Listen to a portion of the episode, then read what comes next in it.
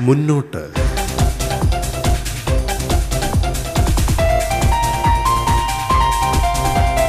ധീരമായി മുന്നോട്ട്. ഒപ്പമുണ്ട് സർക്കാർ.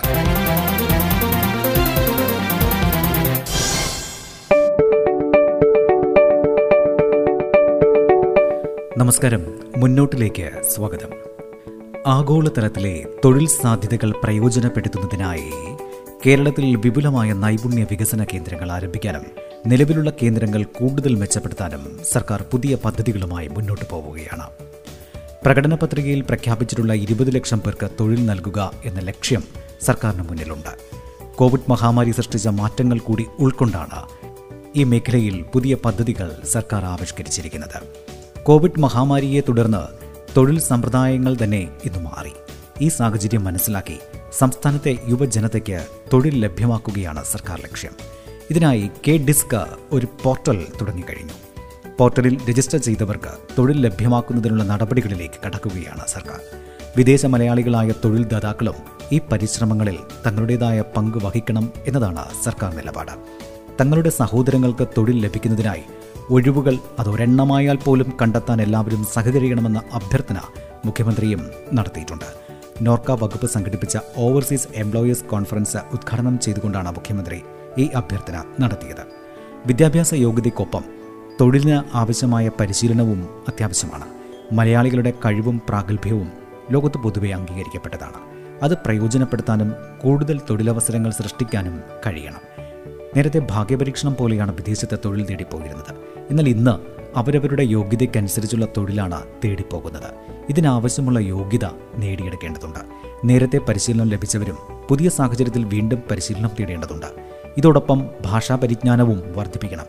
ഇംഗ്ലീഷിലൂടെയുള്ള ആശയവിനിമയത്തിന്റെ മികവ് വർദ്ധിപ്പിക്കുന്നതിനൊപ്പം മറ്റ് ഭാഷകളിലും പ്രാവീണ്യം നേടേണ്ടതുണ്ടെന്നും മുഖ്യമന്ത്രി പറഞ്ഞു.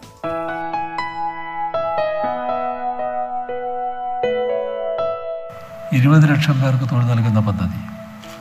ഇത് പുതിയ കാലത്തിന്റെ പ്രത്യേകതകൾ ഉൾക്കൊണ്ടുകൊണ്ട് തയ്യാറാക്കിയിട്ടുള്ള ഒരു പദ്ധതിയാണ്. എത്ര കണ്ട് തൊഴിൽ സാധ്യതയാണോ വരുന്നത്?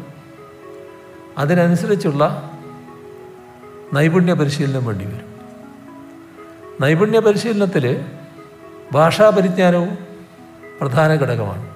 വ്യത്യസ്ത ഭാഷകൾ ചിലപ്പോൾ കൈകാര്യം ചെയ്യേണ്ടതായിട്ട് വരും. പൊതുവേ ഇംഗ്ലീഷ് അറിയാവുന്നവരാണെങ്കിലും ഇംഗ്ലീഷ് ചിലപ്പോൾ കൂടുതൽ മെച്ചപ്പെടുത്തേണ്ടതായിട്ടുണ്ടാവും. മറ്റ് പല രാജ്യങ്ങളിലും ഇംഗ്ലീഷ് പോരാതെ വരും. ഇപ്പോൾ ജപ്പാനായാലും ജർമ്മനി ആയാലും മറ്റ് ഫ്രാൻസായാൽ തന്നെയും ഒട്ടനേകം രാജ്യങ്ങൾ അവരവരുടേതായ ഭാഷയാണ്. അപ്പോൾ ആ ഭാഷയിൽ പരിജ്ഞാനം നേടലും പ്രധാനമാണ്. ഇത്തരത്തിലുള്ള പരിശീലനം നൽകൽ ഇത് വളരെ പ്രധാനമാണ്. ഇവിടെ വിവിധ സ്ഥാപനങ്ങളുമായി ബന്ധപ്പെട്ട് തൊഴിലവസരങ്ങളുണ്ടോ? എന്ന് നോക്കുന്നതിന് സംസ്ഥാനം ചുമതലപ്പെടുത്തിയത് കെ ഡിസ്കിനെയാണ്. അതിന്റെ ഭാഗമായി ചില ബന്ധപ്പെടലുകൾ നടന്നിട്ടുണ്ട്. ഇതിനകത്ത് ഒരു പോർട്ടൽ ഇപ്പോൾ പുറത്തു വന്നിട്ടുണ്ട്. ആ പോർട്ടലിനകത്ത് തൊഴിൽ രഹിതരായവർ രജിസ്റ്റർ ചെയ്യണം. അല്ലെങ്കിൽ തൊഴിൽ ആഗ്രഹിക്കുന്നവർ രജിസ്റ്റർ ചെയ്യണം ഈ പറഞ്ഞ ഗണത്തിൽപ്പെട്ടവർ. അപ്പോൾ അവരുടെ മുഴുവൻ വിശദാംശവും അതിലുണ്ടാവും. ഇപ്പോൾ ലഭ്യമാകാനിടയുള്ള തൊഴിൽ എത്രയാണ്? ഏത് തരത്തിലുള്ളതാണെന്ന് മനസ്സിലാക്കിയാൽ അതിന് യോഗ്യതയുള്ളവരെ ഈ പോർട്ടലിൽ നിന്ന് ഇത്രയും ആളുകളുണ്ട് എന്ന് പറഞ്ഞുകൊണ്ട് അറിയിക്കാനാവും. അപ്പോൾ പോർട്ടലിലുള്ള അത്രയും ആളുകളുടെ പേരുകൾ അങ്ങോട്ട് കൊടുക്കുന്നു. അവരിൽ നിന്ന് ആ സ്ഥാപനത്തിന് ആവശ്യമായത്ര ആളുകളെ റിക്രൂട്ട് ചെയ്യാൻ കഴിയും. റിക്രൂട്ട് ചെയ്ത് തൊഴിൽ ആ സ്ഥാപനം ഉള്ളിടത്തല്ല ഈ ഉദ്യോഗാർത്ഥിയുള്ള വീട്ടിൽ നിന്ന് തന്നെ എടുക്കുന്ന നിലയാണ് വരിക. അതല്ലെങ്കിൽ ചിലപ്പോൾ വേണമെങ്കിൽ വീട്ടിനടുത്ത് എന്ന തരത്തിൽ ഒരു സംവിധാനം നമ്മൾ ഉണ്ടാക്കേണ്ടതായിട്ട് വരും. അവിടെ വെച്ച് തൊഴിലെടുക്കുന്ന നില വരും. ഈ തരത്തിൽ കാര്യങ്ങൾ മുന്നോട്ട് പോവുകയാണ്. കുറേ പേര് രജിസ്റ്റർ ചെയ്ത് കഴിഞ്ഞിട്ടുണ്ട്. ആ രജിസ്റ്റർ ചെയ്തവർക്ക് തൊഴിൽ ലഭ്യമാക്കുക എന്നത് ഏറ്റവും പ്രധാനമായി തന്നെയാണ് സംസ്ഥാന സർക്കാർ കാണുന്നത്.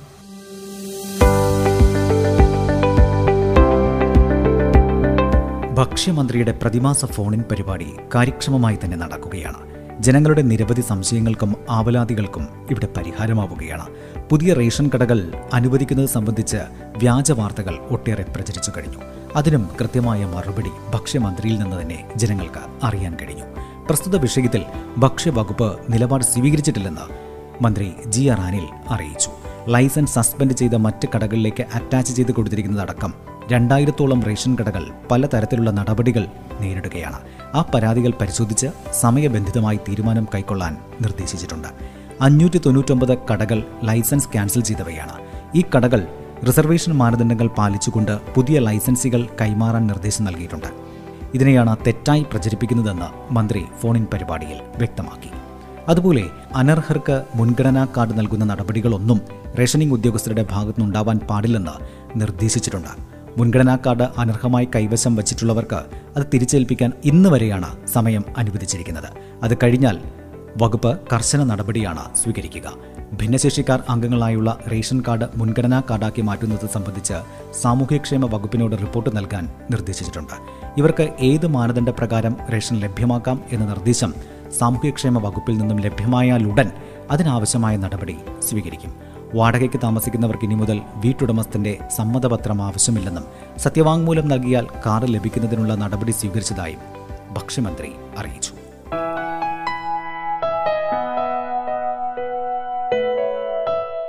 നിരവധിയായിട്ടുള്ള ചോദ്യങ്ങൾ എന്നതിലും ഇടയ്ക്ക് അല്ലാതെയും ഫോണിൽ വരുന്ന ഒരു ചോദ്യം പുതിയ റേഷൻ കട അനുവദിക്കുന്നതിനെ സംബന്ധിച്ചാണ് അതിനെ സംബന്ധിച്ച് വിശദീകരിക്കേണ്ടത് കേരളത്തിൽ രണ്ടായിരത്തോളം റേഷൻ കടകൾ പല രൂപത്തിലുള്ള നടപടിയുടെ നടപടിയിൽ നിൽക്കുന്ന കടകളാണ്. ലൈസൻസ് സസ്പെൻഡ് ചെയ്ത് മറ്റ് കടകളിലേക്ക് അറ്റാച്ച് ചെയ്ത് കൊടുത്തിരിക്കുന്ന ആ നിലയിലുള്ള കടകൾ ആണ് ഇത്തരത്തിലുള്ളത്. അത്തരം കടകളെ സംബന്ധിച്ച് അതിന്റെ പരാതികൾ പരിശോധിച്ച് സമയബന്ധിതമായി തീർപ്പ് കൽപ്പിക്കാനുള്ള നിർദ്ദേശം കൊടുത്തിട്ടുണ്ട്. അപ്പോൾ നിരവധി കടകൾ ഫൈൻ അടച്ച് ഫൈൻ കൂടുതൽ ഫൈൻ അവർക്ക് ഇമ്പോസ് ചെയ്യേണ്ടി വരും. ആ ഫൈൻ ഉൾപ്പെടെ ഇമ്പോസ് ചെയ്ത് ആ ഫൈൻ അടപ്പിച്ചുകൊണ്ട് ആ കടകൾ തിരിച്ചു കൊടുക്കാൻ കഴിയുമോ എന്നതിനെ സംബന്ധിച്ച് ഉള്ള നിർദ്ദേശം കൊടുത്തിട്ടുണ്ട്. രണ്ട് അഞ്ഞൂറ്റി തൊണ്ണൂറ്റി ഒൻപത് കടകൾ ലൈസൻസ് ക്യാൻസൽ ചെയ്ത കടകളാണ്. ആ അഞ്ഞൂറ്റി തൊണ്ണൂറ്റി ഒൻപത് കടകളും റിസർവേഷൻ മാനദണ്ഡങ്ങളെല്ലാം പാലിച്ചുകൊണ്ട് വനിതയാണെങ്കിലും എസ് സി ആണെങ്കിലും എസ് ടി ആണെങ്കിലും വികലാംഗനാണെങ്കിലും അതുപോലെ എക്സ് മിലിറ്ററി ആണ് ഇങ്ങനെയൊക്കെയുള്ള റിസർവേഷൻസ് പറയുന്നുണ്ട്. ആ മാനദണ്ഡങ്ങളെല്ലാം പാലിച്ചുകൊണ്ട് പുതിയ ലൈസൻസുകളുടെ കൈകളിലേക്ക് ആ കടകളെ ഏൽപ്പിക്കുക എന്നുള്ളതാണ് നിർദ്ദേശം കൊടുത്തിട്ടുള്ളത്. അത് വരുന്ന നവംബർ മാസം ആ പ്രവർത്തനങ്ങളിലേക്ക് പോകാൻ കഴിയും. എന്നാൽ ഇപ്പോൾ ആളുകൾ ഈ വിഷയത്തെ സംബന്ധിച്ച് തെറ്റിദ്ധരിച്ച് ഒരു കടയുള്ള സ്ഥലത്ത് തന്നെ ആ കടയുടെ അസൗകര്യങ്ങൾ പലതും പറഞ്ഞുകൊണ്ട് ഒരു പുതിയ കട വേണം എന്ന ആവശ്യവുമായി നിരവധി അപേക്ഷകൾ ഫോണിലും മൂന്ന് പേർ ആ വിഷയം ഉന്നയിക്കുകയുണ്ടായി. അത്തരത്തിൽ പുതിയ കടകൾ കൊടുക്കാൻ ഗവൺമെന്റ് ഇപ്പോൾ ഉദ്ദേശിക്കുന്നില്ല. ആ പുതിയ കടകളെന്നുള്ള ചിന്തയിലേക്ക് ആളുകളെയോ ആ പ്രദേശത്തുള്ളവരെയോ ഏതെങ്കിലും തരത്തിലുള്ള തെറ്റിദ്ധരിപ്പിക്കൽ നടപടിയിൽ വീഴാൻ പാടില്ല എന്നാണ് മന്ത്രി നിലയ്ക്കിന് സൂചിപ്പിക്കാറുള്ളത്. കഴിഞ്ഞ ഫോൺ പരിപാടിയുമായി ബന്ധപ്പെട്ട് വന്ന മറ്റൊരു വിഷയമാണ് വാടകയ്ക്ക് താമസിക്കുന്ന ആളുകൾക്ക് വീട്ടുടമസ്ഥന്റെ സമ്മതപത്രം അല്ലെങ്കിൽ അനുമതിയോ ഇല്ലാത്തതിന്റെ പേരിൽ കാർഡ് നിഷേധിക്കുന്നൊരവസ്ഥ ഉണ്ടായിരുന്നു. ആ ആ അവസ്ഥ മാറ്റാൻ ഉത്തരവ് പുതിയ ഉത്തരവ് പുറപ്പെടുവിച്ചു.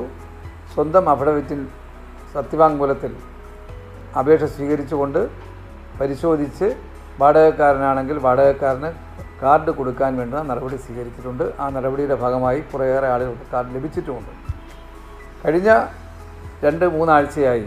ഒന്നര ലക്ഷത്തോളം മുൻഗണനാ കാർഡുകൾ അത് എ എ വൈ കാർഡും പി എച്ച് എച്ച് കാർഡും കേരളത്തിലൊട്ടാകെ എല്ലാ താലൂക്കുകളിലും വിതരണം ചെയ്യുന്ന പ്രവർത്തനങ്ങൾ നടന്നു വരികയാണ്. അത് ഒക്ടോബർ മാസം പതിനഞ്ച് കൊണ്ട് പൂർത്തിയാക്കാനാണ് നിർദ്ദേശം കൊടുത്തിട്ടുള്ളത്. അതാണ് മറ്റൊരു കാര്യം. റേഷൻ കാർഡ് സ്വയം അനർഹരായിട്ടുള്ള ആളുകൾ വച്ചിരിക്കുന്ന സറണ്ടർ ചെയ്യാൻ ഒക്ടോബർ മാസം പതിനഞ്ച് വരെ അവസരം കൊടുത്തിട്ടുണ്ട്. അത് കഴിഞ്ഞാൽ കർശനമായിട്ടുള്ള നിയമ നടപടി സ്വീകരിക്കാൻ വകുപ്പ് നിർബന്ധമാവുകയാണ്. ഇന്നിപ്പോൾ തന്നെ ചോദ്യം വന്നതിൽ ഒരു ചോദ്യമാണ്. മകൻ ഡോക്ടറാണ്. അത്തരം ആളുകൾക്ക് ഈ റേഷൻ കാർഡ് ലഭ്യമാകാൻ അല്ലെങ്കിൽ ആ ആനുകൂല്യം വാങ്ങാൻ കഴിയുമോ?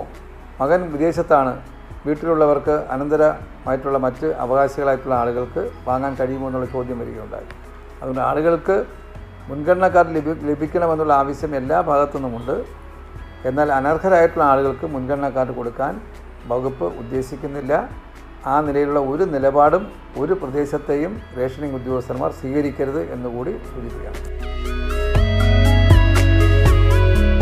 മുന്നോട്ടിൽ ഇനിയൊരു ഇടവേളയാണ്. റേഡിയോ കേരളയിൽ നിങ്ങൾ കേട്ടുകൊണ്ടിരിക്കുന്നത് മുന്നോട്ട്.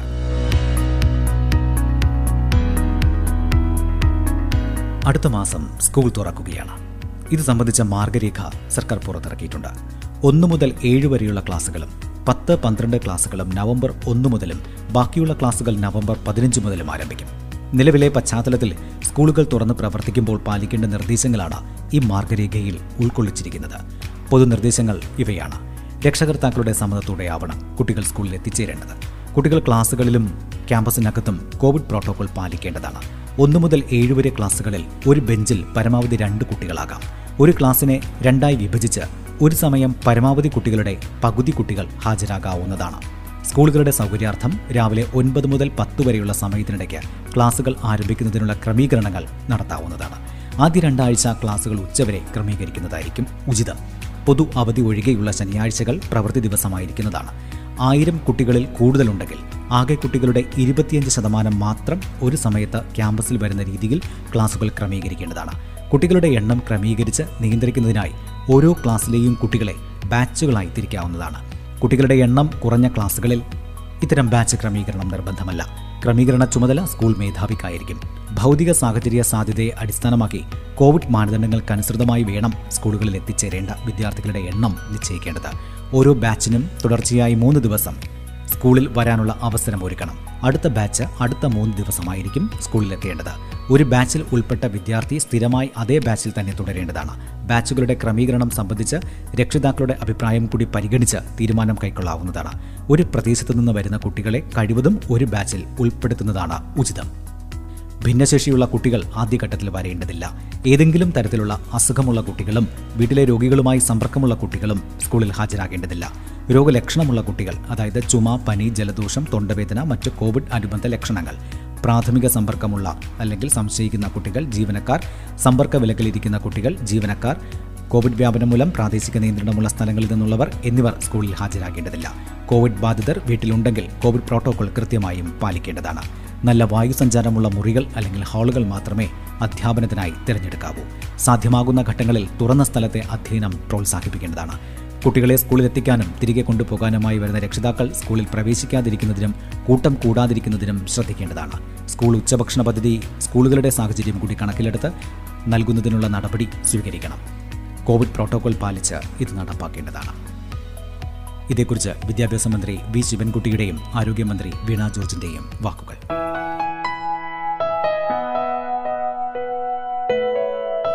സ്കൂളിൽ പ്രിൻസിപ്പാൾ കൺവീനറായ കൺവീനറായും തദ്ദേശ സ്വയംഭരണ സ്ഥാപനങ്ങളുടെ ഭാരവാഹികൾ ഉൾപ്പെടുന്ന കമ്മിറ്റിയുണ്ട്. ഇതിൽ ഫസ്റ്റിൽ ആദ്യം നിർദ്ദേശം കൊടുത്തിരിക്കുന്നത് വിപുലമായ പി ടിയുടെ യോഗം വിളിച്ചു വിളിച്ച് ചേർക്കണം. മറ്റൊന്ന് വിപുലമായ ക്ലാസ് പി ടിയുടെ യോഗം വിളിച്ചു ചേർക്കണം. എന്നിട്ട് ഓരോ ക്ലാസ്സിലും ചുമതലയുള്ള ടീച്ചർമാർ വിദ്യാർത്ഥികളെ പരമാവധി നേരിൽ ബന്ധപ്പെടുന്നതിന് വേണ്ടിയുള്ള കാര്യങ്ങൾ ചെയ്യേണ്ടതായിട്ടുണ്ട്. മറ്റൊരു കാര്യം ഇതിൽ വന്നിരിക്കുന്നത് രക്ഷാകർത്താക്കളുടെ പൂർണ സമ്മതത്തോടെ മാത്രമേ കുട്ടികൾ സ്കൂൾ വരേണ്ടതായിട്ടുള്ളൂ ആദ്യത്തെ രണ്ടാഴ്ച ക്ലാസ്സുകൾ ഉച്ചവരെയാണ് ക്രമീകരിച്ചിരിക്കുന്നത്. ശനിയാഴ്ച പൊതു അവധി ഒഴികെയുള്ള ശനിയാഴ്ചയിൽ പ്രവൃത്തി ദിവസം ആയിരിക്കും. ഭിന്നശേഷിയുള്ള കുട്ടികൾ ആദ്യഘട്ടത്തിൽ വരേണ്ടതായിട്ടില്ല.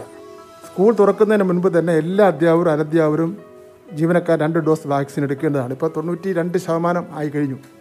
കുട്ടികൾ കൂട്ടം കൂടാതിരിക്കുന്നതിന് വേണ്ടിയുള്ള മാർഗനിർദ്ദേശങ്ങൾ ഇതിൽ പറയുന്നുണ്ട്. ഉച്ചഭക്ഷണം അതാത് സ്കൂളിന്റെ സാഹചര്യം അനുസരിച്ച് അവിടുത്തെ പി ടിയും അവിടുത്തെ മറ്റ് ഭോജനങ്ങളും മറ്റും ആലോചിച്ചുകൊണ്ട് കുട്ടികൾക്ക് ഉച്ചഭക്ഷണം നൽകുന്നതാണ്. സ്കൂൾ ബസ് പരമാവധി അതാത് സ്കൂളുകളിലെ ബസ് ബസ്സുകൾ തയ്യാറാക്കി രംഗത്തിറക്കുന്നുണ്ട് K S R T C മന്ത്രിയായിട്ട് സംസാരിച്ചിട്ടുണ്ട്. ബോണ്ട് അടിസ്ഥാനത്തിൽ ബസ്സുകൾ ഓരോ സ്കൂളുകളും പിന്നെ സർവീസ് നടത്താമെന്ന് പറഞ്ഞിട്ടുണ്ട്. സ്റ്റുഡൻസ് ഒല്ലി ബസ് ഓടിക്കും. സാധാരണ കൺസെഷൻ നൂറ്റിപ്പത്ത് റുപ്യാണ് ഈടാക്കുന്നത്. ആ നൂറ്റിപ്പത്ത് റുപ്യ എന്ന് വെച്ചാൽ കൺസെഷൻ ടിക്കറ്റിന്റെ ചിലവാണ്. യാത്ര സൗജന്യമാണ്. അത് തുടരും. അതുപോലെ തന്നെ ആരോഗ്യ വകുപ്പ് ചെയ്യേണ്ട കാര്യങ്ങൾ സംബന്ധിച്ച് ബഹുമാനപ്പെട്ട ആരോഗ്യ വകുപ്പ് മന്ത്രി അതിനെ സംബന്ധിച്ചവരുടെ കാര്യങ്ങൾ സൂചിപ്പിക്കും. സ്കൂൾ തുറക്കുന്നതുമായി ബന്ധപ്പെട്ട് ആരോഗ്യ വകുപ്പ് പ്രധാനമായിട്ടും ചില ഘടകങ്ങൾ കേന്ദ്രീകരിച്ചാണ് പ്രവർത്തിക്കുന്നത്. ഇപ്പോൾ യാത്രയിൽ വാഹനങ്ങളിലാണ് കുട്ടികൾ പോകുന്നതെങ്കിൽ ആ വാഹനത്തിലുള്ളവർ ഡ്രൈവർ ഉൾപ്പെടെയുള്ളവർ വാക്സിനേറ്റഡ് ആയിരിക്കുക. അതുപോലെ തന്നെ അധ്യാപകർ വാക്സിനേറ്റഡ് ആകുക. സ്റ്റാഫ് സ്കൂൾ സ്റ്റാഫ് വാക്സിനേറ്റഡ് ആകുക. രക്ഷകർത്താക്കൾ വാക്സിനേറ്റഡ് ആകുക. ഈ സ്കൂളിന്റെ സമീപത്ത് ഇപ്പോൾ മുതിർന്ന കുട്ടികളാണെങ്കിൽ സ്വന്തമായി ഇപ്പോൾ മറ്റ് സ്കൂളിന്റെ വാനൊന്നും അല്ലാതെ പോകുന്ന പബ്ലിക് ട്രാൻസ്പോർട്ടൊക്കെ ഉപയോഗിക്കുന്ന കുട്ടികളാണെങ്കിൽ അടുത്തുള്ള കടകളിലൊക്കെ കയറാൻ സാധ്യതയുണ്ട്. അപ്പോൾ ഈ സ്കൂൾ ഇരിക്കുന്ന പ്രദേശത്തെ കടകളിൽ ഉൾപ്പെടെ ഉള്ളവർ വാക്സിനേറ്റഡ് ആണ് എന്ന് ഉറപ്പാക്കുന്നതിന് വേണ്ടിയിട്ടുള്ള നിർദ്ദേശങ്ങൾ കൊടുത്തിട്ടുണ്ട്. ഒരു ബയോ ബബിളായിട്ടാണ് ഒരു ക്ലാസ്സിനെ കണക്കാക്കുന്നത്. അത് ഒരു അധ്യാപകൻ അധ്യാപിക ആ ക്ലാസ്സിലുള്ള കുറച്ച് കുട്ടികൾ എന്നുള്ള രീതിയിലായിരിക്കും ആ ബയോ ബബിൾ അങ്ങനെയായിരിക്കും ആ ക്ലാസ്സിന്റെ പ്രവർത്തനങ്ങൾ. ഈ കോമോബിഡിറ്റീസ് ഉള്ളവർ അതുപോലെ വീട്ടിലാർക്കെങ്കിലും കോവിഡ് പോസിറ്റീവായിട്ടുള്ളവർ അങ്ങനെയുള്ളവർ ആരും തന്നെ സ്കൂളിൽ വരാൻ പാടില്ല. അല്ലെങ്കിൽ തന്നെ പാടില്ല കാരണം അവർ പ്രൈമറി കോണ്ടാക്റ്റ് ആണ്. അതോടൊപ്പം എല്ലാ ക്ലാസ്സുകളിലും നമ്മളൊരു രോഗലക്ഷണ രജിസ്റ്റർ സ്കൂളുകളിൽ സൂക്ഷിക്കണം എന്നുള്ളത് പറഞ്ഞിട്ടുണ്ട്. കുഞ്ഞുങ്ങളുടെ ഒരു ശാരീരിക അവസ്ഥ അല്ലെങ്കിൽ ആരോഗ്യം സംബന്ധിച്ചൊരു മോണിറ്ററിംഗ് ഉറപ്പാക്കുന്നു എന്നുള്ളതാണ് അതിന് അതുകൊണ്ട് ഉദ്ദേശിക്കുന്നത്. അതോടൊപ്പം രക്ഷകർത്തല സമിതിയുടെ തീരുമാനം അനുസരിച്ച് ഒരു ഡോക്ടറുടെ സേവനം ഒരു സ്കൂളിൽ ഉണ്ട് എന്നുള്ളത് ഉറപ്പാക്കുക. ഒരു ഓൺ കോളിൽ ഒരു ഡോക്ടർ അവിടെ എത്തത്തക്ക രീതിയിൽ ഒരു ഡോക്ടർ ഉണ്ട് എന്നുള്ളത് ഉറപ്പാക്കുക. കൂടുതൽ ഒളിമ്പിക്സ് മെഡലുകൾ കേരളത്തിലേക്ക് എത്തുന്ന സാഹചര്യം സൃഷ്ടിക്കാനുള്ള പ്രവർത്തനങ്ങൾക്ക് നാടിനൊപ്പം മുൻനിരയിൽ നിന്നുകൊണ്ട് പ്രവർത്തിക്കുമെന്നതാണ് സർക്കാരിന്റെ ഉറപ്പ്. ഇത്തവണ ഒരു മെഡലാണ് ഒളിമ്പിക്സിൽ നമുക്ക് ലഭിച്ചത്. വരും കാലങ്ങളിൽ അവയുടെ എണ്ണം വർദ്ധിപ്പിക്കണമെന്നാണ് ഓരോ മലയാളിയും ആഗ്രഹിക്കുന്നത്. അതിന് നാം ഏറെ മുന്നേറേണ്ടതുണ്ട്. അത്തരം പ്രവർത്തനങ്ങൾ നാടിനൊപ്പം മുന്നിൽ നിന്നുകൊണ്ട് തന്നെ സർക്കാർ ഏറ്റെടുക്കുമെന്ന് മുഖ്യമന്ത്രി പറഞ്ഞു. സംസ്ഥാന സ്പോർട്സ് കൗൺസിലിന്റെ രണ്ടായിരത്തി പത്തൊൻപതിലെ ജി വി രാജ പുരസ്കാരദാന ചടങ്ങ് ഉദ്ഘാടനം ചെയ്യുകയായിരുന്നു മുഖ്യമന്ത്രി. കായിക രംഗത്തെ നേട്ടങ്ങൾക്കൊപ്പം ഈ രംഗത്തെ മോശം പ്രവണതകളും ചൂണ്ടിക്കാണിക്കാനും പത്രപ്രവർത്തകർ ശ്രദ്ധ പതിപ്പിക്കണമെന്ന് മുഖ്യമന്ത്രി അഭ്യർത്ഥിച്ചു.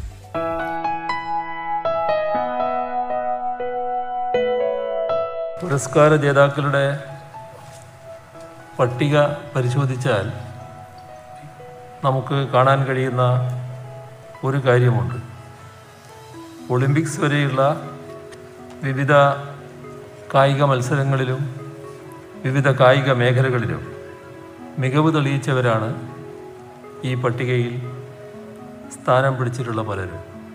ഇത്തരത്തിൽ കായിക മേഖലയിൽ വിവിധ തലങ്ങളിൽ വ്യക്തിമുദ്ര പതിച്ചവരുടെ പട്ടിക തന്നെ നമുക്ക് അഭിമാനകരമാണ്. കായിക താരങ്ങൾക്കൊപ്പം തന്നെ ഇന്നിവിടെ അവാർഡ് ഏറ്റുവാങ്ങുന്നവരിൽ മാധ്യമപ്രവർത്തകരുമുണ്ട്. കായിക രംഗത്തെക്കുറിച്ചുള്ള വാർത്തകൾ പൊതുജനങ്ങളിലേക്ക് എത്തിച്ച് പ്രോത്സാഹനം നൽകുന്നതിനോടൊപ്പം കായിക രംഗത്തെ മോശം പ്രവണതകൾ ചൂണ്ടിക്കാണിക്കുന്നതിലും പത്രപ്രവർത്തകർ ശ്രദ്ധ പതിപ്പിക്കണമെന്നാണ് പറയാനുള്ളത്. നമ്മുടെ നാടിന്റെ സാന്നിധ്യം അന്താരാഷ്ട്ര തലത്തിലേക്ക് എത്തിച്ചവരെയാണ് നാം ഇപ്പോൾ അഭിനന്ദിക്കുന്നത്. തുറന്നുള്ള മത്സരങ്ങളിൽ അവർക്ക് കൂടുതൽ മികച്ച പ്രകടനം നടത്താൻ കഴിയട്ടെ. ഇത് നമ്മുടെ വളരുന്ന കായിക താരങ്ങൾക്ക് പ്രോത്സാഹനമാവട്ടെ. ഇതിലൂടെ ഇന്ന് ജേതാക്കളായിരിക്കുന്ന അവാർഡിന് അർഹരായിട്ടുള്ളവർ നേടിയ നേട്ടത്തെക്കാളും മികച്ച നേട്ടം നേടാൻ ഭാവി തലമുറയ്ക്ക് ഇത് പ്രചോദനമാകട്ടെ എന്നുകൂടി ഈ ഘട്ടത്തിൽ ആശംസിക്കുകയാണ്. മുന്നോട്ടിന്റെ ഈ ലക്കം ഇവിടെ അവസാനിക്കുന്നു. അടുത്ത ലക്കം സർക്കാരിന്റെ പുതിയ പദ്ധതികളുമായി നമുക്ക് ഒത്തുചേരാം.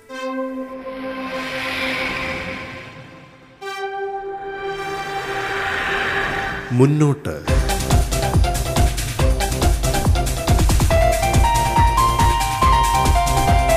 ധീരമായി മുന്നോട്ട്. ഒപ്പമുണ്ട് സർക്കാർ.